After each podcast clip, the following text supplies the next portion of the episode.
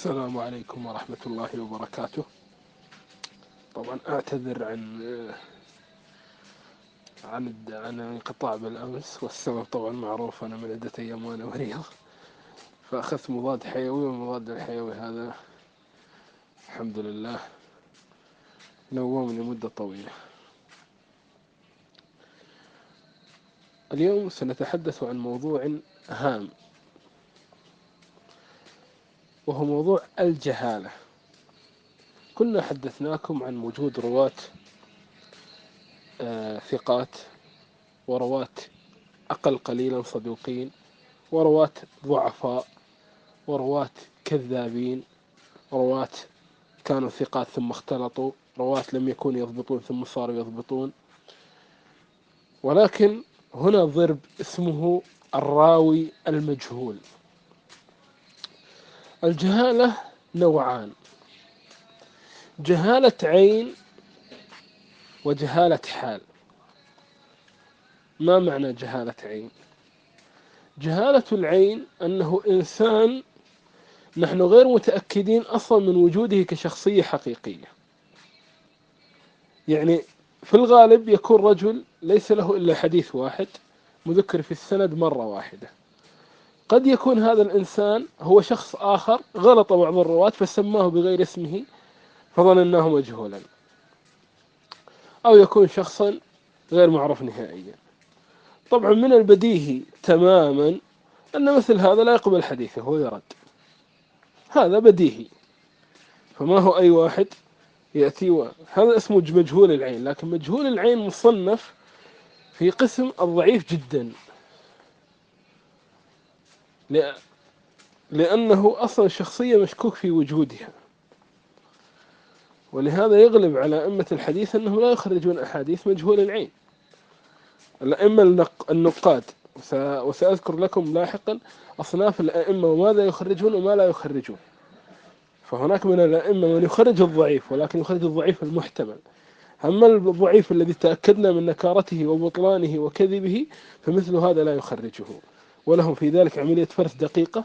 سنشرحها بشكل إن شاء الله تعالى مفصل حين يحين الوقت.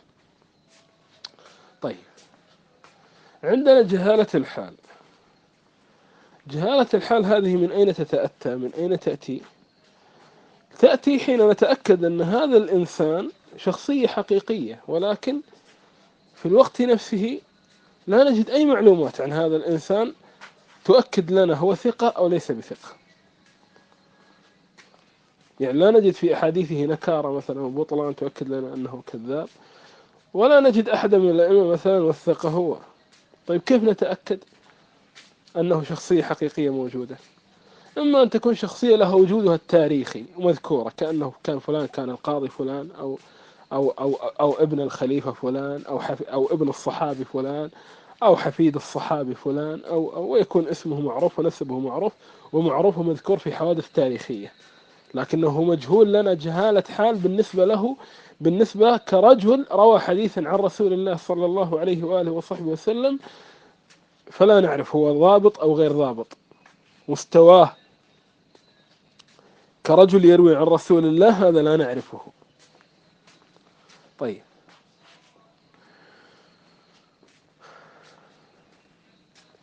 وإما وترفع عنه الجهالة بصورة أخرى.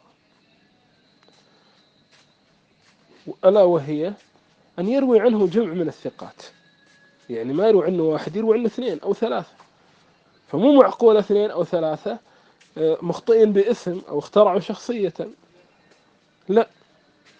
اثنين أو ثلاثة يسمونه حدثنا فلان ابن فلان. وكلما كثر الرواة عنه ولم يوجد مستنكر في حديثه كل ما كان هذا أفضل في تحسين حاله. طيب.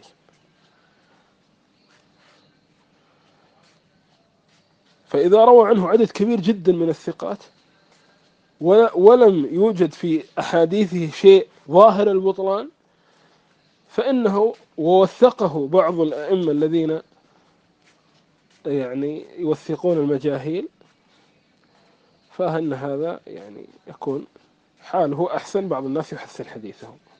يعني يجعله في مرتبة الحسن. طيب. انتهى بحث الجهالة؟ لا. عندنا عدة أمور دقيقة نحتاج أن نبحثها في موضوع الجهالة. عدة ثلاثة أو أربعة أبحاث متعلقة ببحث الجهالة. إيه. آه. أول نقطة متعلقة بهذا البحث نقطة الجهالة بين الطبقات المتقدمة والطبقات المتأخرة كلما على طبقة المجهول كل ما كان حسن الظن فيه أكبر يعني كيف؟ يعني المجهول إذا كان من أتباع إذا كان من التابعين الصغار. إذا كان من التابعين الصغار. ها لا يحسن به الظن كثيرا. إذا من أواسطهم إذا صار إذا كان من كبارهم. طيب ما دليل مثل هذا التصرف؟ دليله حتى أنه دليله أن أن هذه قرون فاضلة أصلا. ثانيا هذا لا ليس عنده إسناد طويل حتى يتعب فيه. يكون قريبا من النبي صلى الله عليه وسلم. ويكون محاط بالصحابة ومحاط بالناس الفاضلة. فاحتمالية الخطأ أقل واحتمالية الكذب أقل. فمثل هذا قال الذهبي إذا روى ما تعضده أصول الشريعة العامة فإن هذا من الأئمة من يقبله. طيب طيب. أما إذا كان في طبقات متأخرة لا. يعني الجهالة هنا يتعامل معها. طبعا هذا كله بالمجهول الذي لم يعترض بغيره. طيب. طيب. النقطة الثانية جهالة النساء. عندنا عدد كبير جدا من النساء اللواتي روين الحديث خصوصا في طبقة التابعين. عجيب إنه النساء اللي كنا يروين في طبقة التابعين أكثر من الذين في أتباع التابعين. ولكن المشكلة أنه النساء في العادة تكون مجهولة. يعني في كثير من الأحيان تكون مجهول لماذا؟ لأنها لطبيعة وجودها في البيت يروي عنها الواحدة والاثنين في العادة يروي عنها ولدها يروي عنها ولدها وزوجها وهكذا. وفي العادة يكون يروينا يروينا أحاديث قليلة ثلاثة أحاديث أربعة أحاديث فقط. بخلاف يعني بعض بعض التابعيات الفاضلات مثل أم الحسن البصري هذه روت وأكثرت.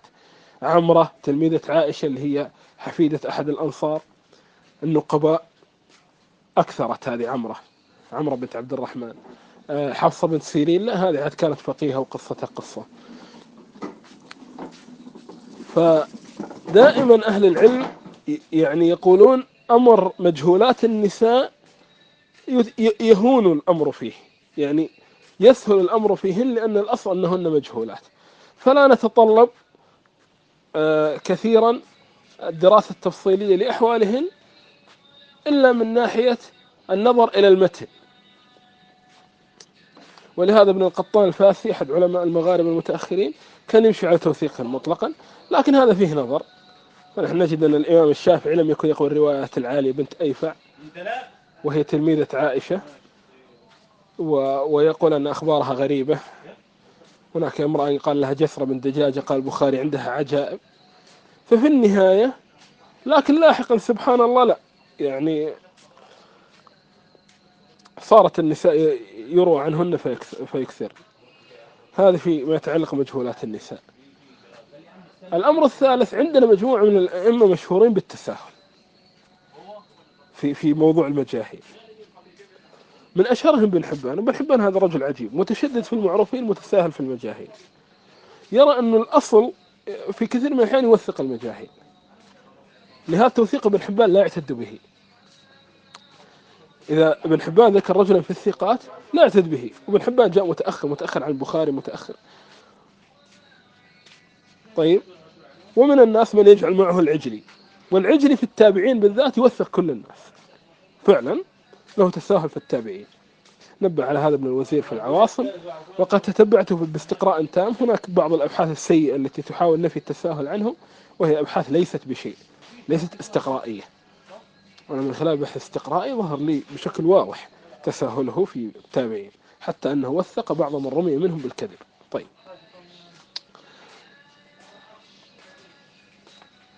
حولوا على مكان يعني. طيب توثيق ابن حبان متى ما العمل معه؟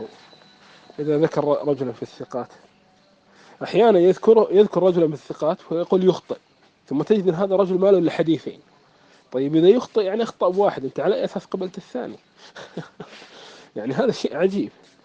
هذا انتقدوه بشدة وكان الذهب يطلق في عبارات اليوم بعض المشايخ المعاصرين مثل معلم يقسم توثيقات ابن حبان إلى عدة أقسام. قال لا تعال ابن حبان إذا وثق رجلا بلفظ صريح. قال مستقيم الحديث. متقن. فهذا فهنا ممكن نقبل لأنه واضح أنه يكون استقرأ رواياته وحكم عليها. أما إذا لا فلا. هذا واحد. اثنين. اثنين. إذا رأينا أن هذا الراوي روى عنه جمع من الثقات. جمع ما هو اثنين بس لا عدد أربعة أو خمسة. فهذا معناته الحديث كان ينتشر ثم لا نجد أحدا استنكر عليه أي حديث. فمثل هذا الأصل قبول حديثه. وهذا من المعلم اجتهاد وافقه عليه أناس خالفه آخرون. لكن هذا لكي تكون عندك فكرة.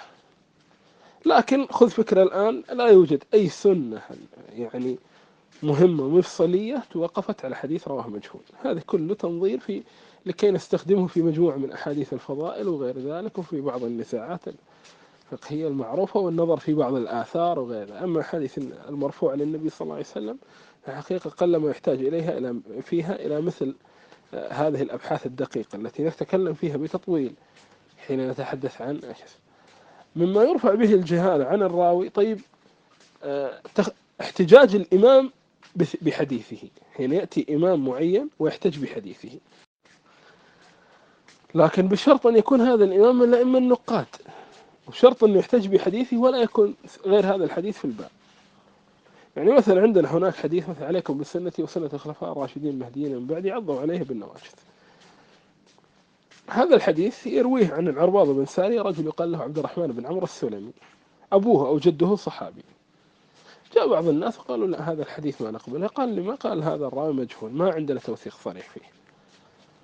فقلنا يعني فقال لهم الناس صحح له الترمذي صح له ابن خزيمة صح له ابن حبان. قال لا ما, ما أرى.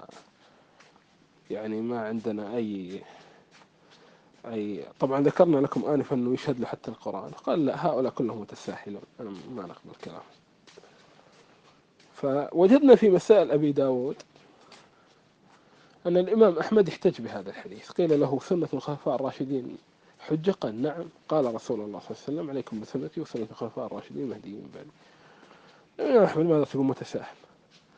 والمروزي في كتاب السنة قال هذا كتاب يعني ذكر هذا الحديث وقال يعني ما يثبته أهل العلم ومحمد بن نصر المروزي. فعلمنا أن هنا الجهالة قد ارتفعت وأن تصحيح الترمذي كان على على الجادة.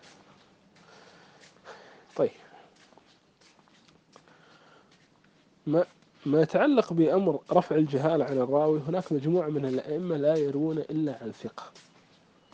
فإذا روى هذا الإمام الذي لا يروي إلا عن ثقة عن رجل فإن مثله يثبت حاله.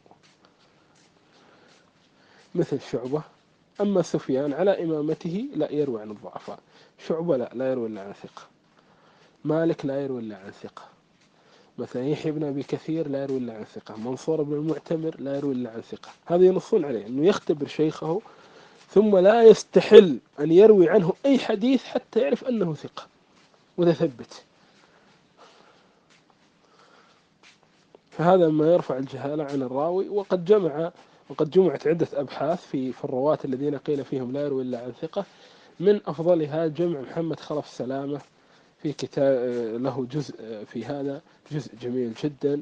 جمع فيه جهود عموم المعاصرين في هذا السياق في في من قيل فيه لا يروي إلا عن ثقة. حتى من قيل فيه لا يروي إلا عن ثقة أحيانا قد يروي عن ضعيف ولكن ينبه. مثل الشعبي لما روى عن الحارث الأعور نبه قال وكان كذابا. والمقصود الأغلبي يعني قد يكون هذا لا يروي إلا عن ثقة ثم نجده مرة مثلا روى عن غير ثقة هذا هذا أغلبي. هذا الأصل حتى يثبت عندنا دليل آخر. صارف عن هذا. هذه مجرد قرينة نستخدمها أثناء البحث. ولا مثلا الشعبي روى عن رجل يقال له سعيد بن ذي لعوة. هذا مع أنه قيل في الشعبي أنه لا يروي إلا عن ثقة. فهذه أيضا آه، مما يساعد في رفع الجهالة عن الراوي. طيب بس تنبيه هنا. مذهب بن حبان في أنه يرى أن الأصل في الراوي أنه, أنه ثقة. من أين جاء به؟ يعني لماذا يعني هذا المذهب آه، على أي أساس اعتمده؟ اعتمده بناء على الحديث المروي يحمل هذا الأمر من كل خلف عدوله. فيرى أن مجرد كون الإنسان مشتغل بالعلم فهذا يدل على أنه الأصل فيه أنه عدل. وأنه ثقة حتى يثبت عندي العكس. وهذا فيه نظر. فالنبي صلى الله عليه وسلم كان يصف فئة معينة. بل الأصل أنه مجهول. لا نثبت له أي وصف حتى يثبت لنا من خلال مروياته وصف الثقة أو الضعف أو الكذب أو أو أو أو, أو.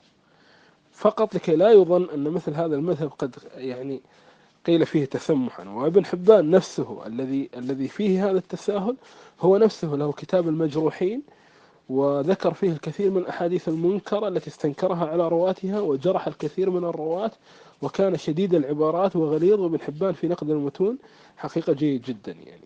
في نقد المتون وبيان أن هذا المتن باطل أو غير ذلك. فابن حبان في النهاية يعني إنسان يعتبر متأخر نسبيا. يعني هو جاء بعد بعد الأئمة كلهم يعني بعد البخاري ومسلم وأبي داود والنسائي والطبقة الأكبر أحمد وابن معين وابن المديني وابن نمير والطبقة الأكبر ابن مهدي ويحيى القطان والطبقة الأكبر مالك وسفيان والأوزاعي والطبقة الأكبر الحسن وابن سيرين والطبقة الأكبر هم الصحابة. طيب. فهذا يعني هذه بعض التنبيهات في موضوع الجهالة. طبعا إن شاء الله يعني يكون لنا كلام تثقيفي أيضا عن بعض مذاهب المعاصرين وجهودهم ومدارسهم لكن هذا في بحث الجهالة لكي يستوعب يعني من أكثر الأبحاث الدقيقة واللي يكثر فيها الكلام بحث التقوية بحث الجهالة بحث الاتصال والانقطاع والتدليس. فهذه الأبحاث يعني نحاول أن نعطي فكرة عنها. هذا وصل اللهم على محمد وعلى آله وصحبه وسلم.